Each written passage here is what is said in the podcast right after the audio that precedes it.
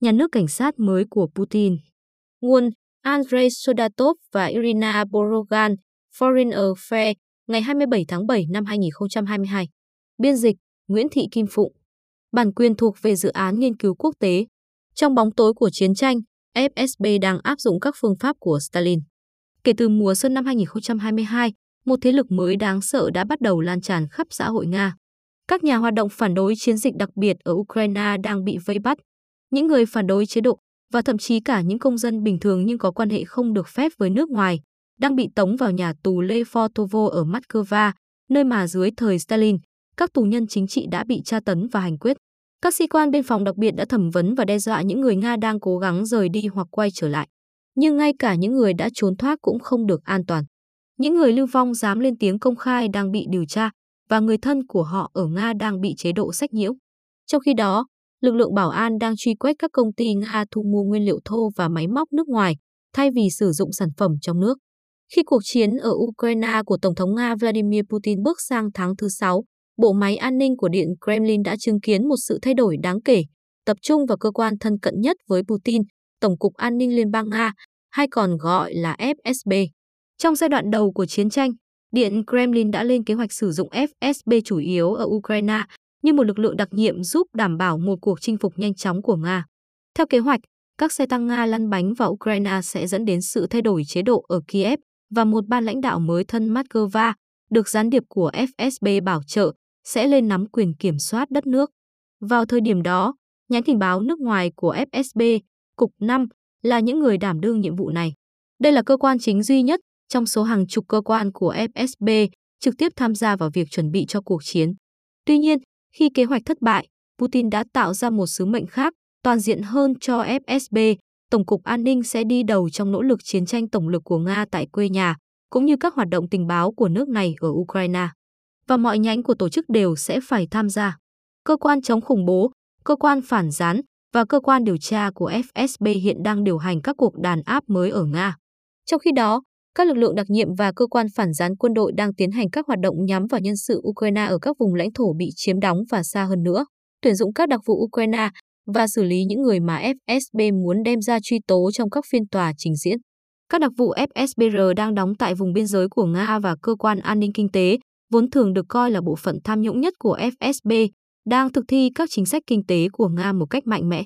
Tại trụ sở của FSB nằm ở quảng trường Lubzanka, Moscow, đội ngũ nhân viên đã được thông báo phải chuẩn bị cho những chuyến công tác kéo dài 3 tháng tại các vùng lãnh thổ bị chiếm đóng.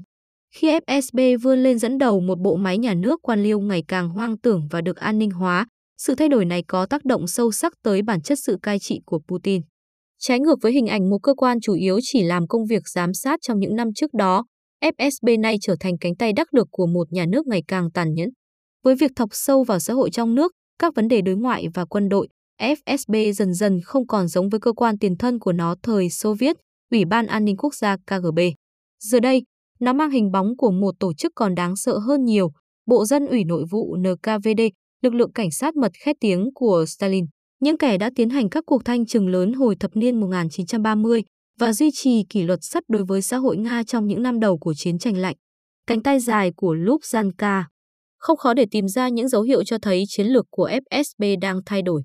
Một ví dụ là chiến thuật của tổ chức này đối với các nhà báo và các thành viên của phe đối lập chính trị. Trước đây, FSB chỉ đơn giản theo dõi các nhà báo chỉ trích chính phủ và khuyến khích họ rời khỏi đất nước. Ngay cả khi Ivan Sefronov, cựu nhà báo chuyên đưa tin mảng quân sự cho nhật báo Kommersant của Nga, bị bắt vì tội phản quốc vào mùa hè năm 2020. Hành động đó vẫn được hiểu là một thông điệp gửi đến những người khác, ngừng ngay việc viết về những vấn đề nhạy cảm, còn không thì hãy rời khỏi đất nước. Một năm sau đó, nhiều nhà báo Nga đã bị chính phủ đưa vào danh sách điệp viên nước ngoài nhưng không bị bắt giữ, và nhiều người trong số họ đã quyết định sống lưu vong. Cuộc di cư này tiếp tục diễn ra trong giai đoạn mở đầu của cuộc chiến ở Ukraine, khi hàng trăm nhà báo và nhà hoạt động Nga chạy trốn ra nước ngoài. Tuy nhiên, kể từ mùa xuân, FSB đã đặt mục tiêu đảo ngược dòng người di cư. Ví dụ, hai tháng sau khi chiến tranh bắt đầu, cơ quan này đã cho phép chính trị gia đối lập nổi tiếng Vladimir Karamoza đến Nga. Trong nhiều năm, Karamuza đã di chuyển liên tục giữa Mỹ, châu Âu và Nga, kêu gọi trừng phạt nhắm vào các tay chân của Putin. Kể từ khi chiến tranh nổ ra, ông đã lo sợ rằng Điện Kremlin sẽ cấm mình nhập cảnh vào Nga. Nhưng vào tháng 4, Karamura bay đến Moscow và đã được cho vào, chỉ để bị tống vào tù và bị giam giữ cho đến nay vì tội tung tin giả về chiến tranh. Sang tháng 7, một chính trị gia đối lập khác Ilya Iasin cũng bị bắt với cáo buộc tương tự. Sau khi Alexei Navalny bị bắt và bỏ tù, khi ông trở về Nga vào tháng 8 năm 2021, Iasin là nhân vật đối lập nổi bật nhất. Nhưng giờ đây, giống như Navalny và Karamura, ông đã bị bắt nhốt và bị bịt miệng. Đây hoàn toàn không phải là tình cờ. Kể từ tháng 5 năm 2022, FSB đã liên tục đến gặp các gia đình của những người Nga lưu vong để truyền tải thông điệp rằng chính phủ Nga sẵn sàng chào đón họ trở về. Cũng có nguồn tin cho rằng các chuyên gia công nghệ thông tin Nga đã rời khỏi đất nước khi chiến tranh nổ ra rồi sau đó trở về, hiện đã bị triệu tập đến trụ sở FSB và bị thẩm vấn. Cơ quan này đang tìm kiếm thông tin về những người Nga lưu vong ở nước ngoài. Thay vì ép buộc người Nga ra nước ngoài, nơi họ có thể phát động các phong trào đối lập, chế độ đã quyết định rằng tốt hơn hết nên giữ họ dưới sự giám sát chặt chẽ ở Nga, một cách tiếp cận được Điện Kremlin sử dụng lần gần đây nhất là trong giai đoạn đầu của chiến tranh lạnh.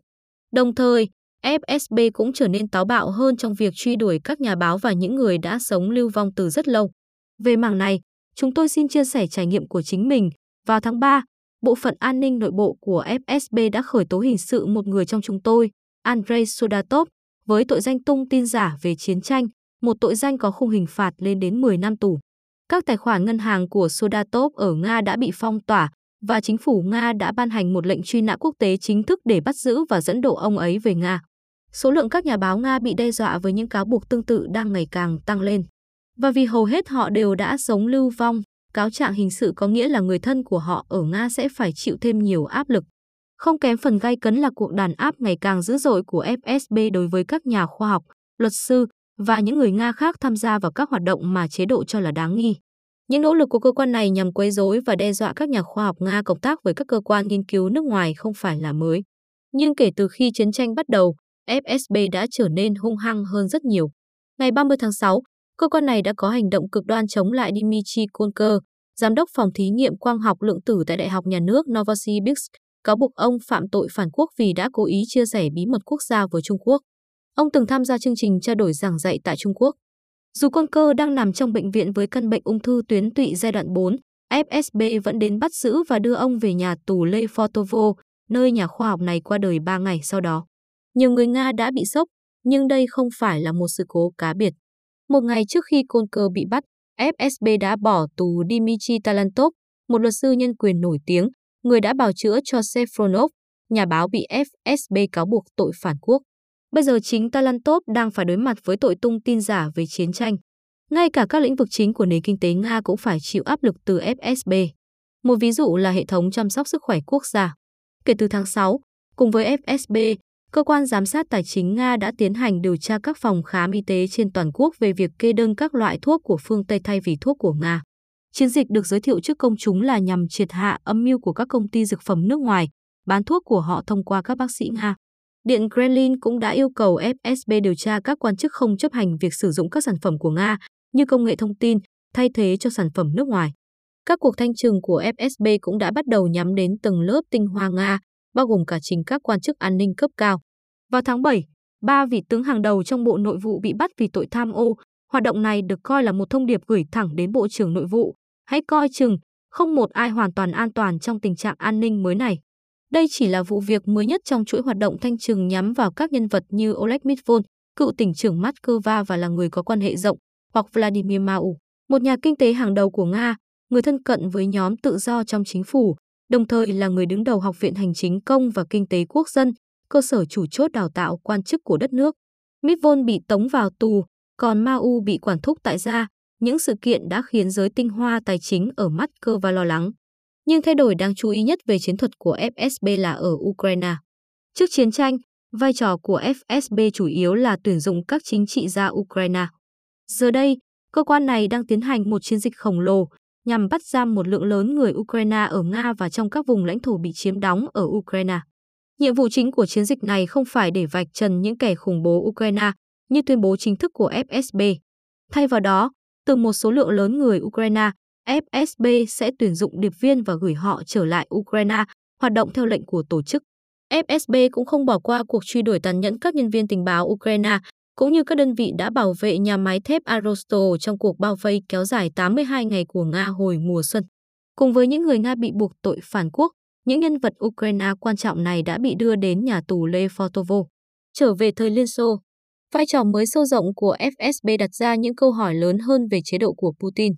Suốt nhiều năm, ai cũng biết rằng Putin đã xây dựng bộ máy an ninh của mình một phần dựa theo mô hình hoạt động của các cơ quan Liên Xô, bao gồm cả các hoạt động của KGB, nơi Tổng thống Nga đã làm việc gần 16 năm.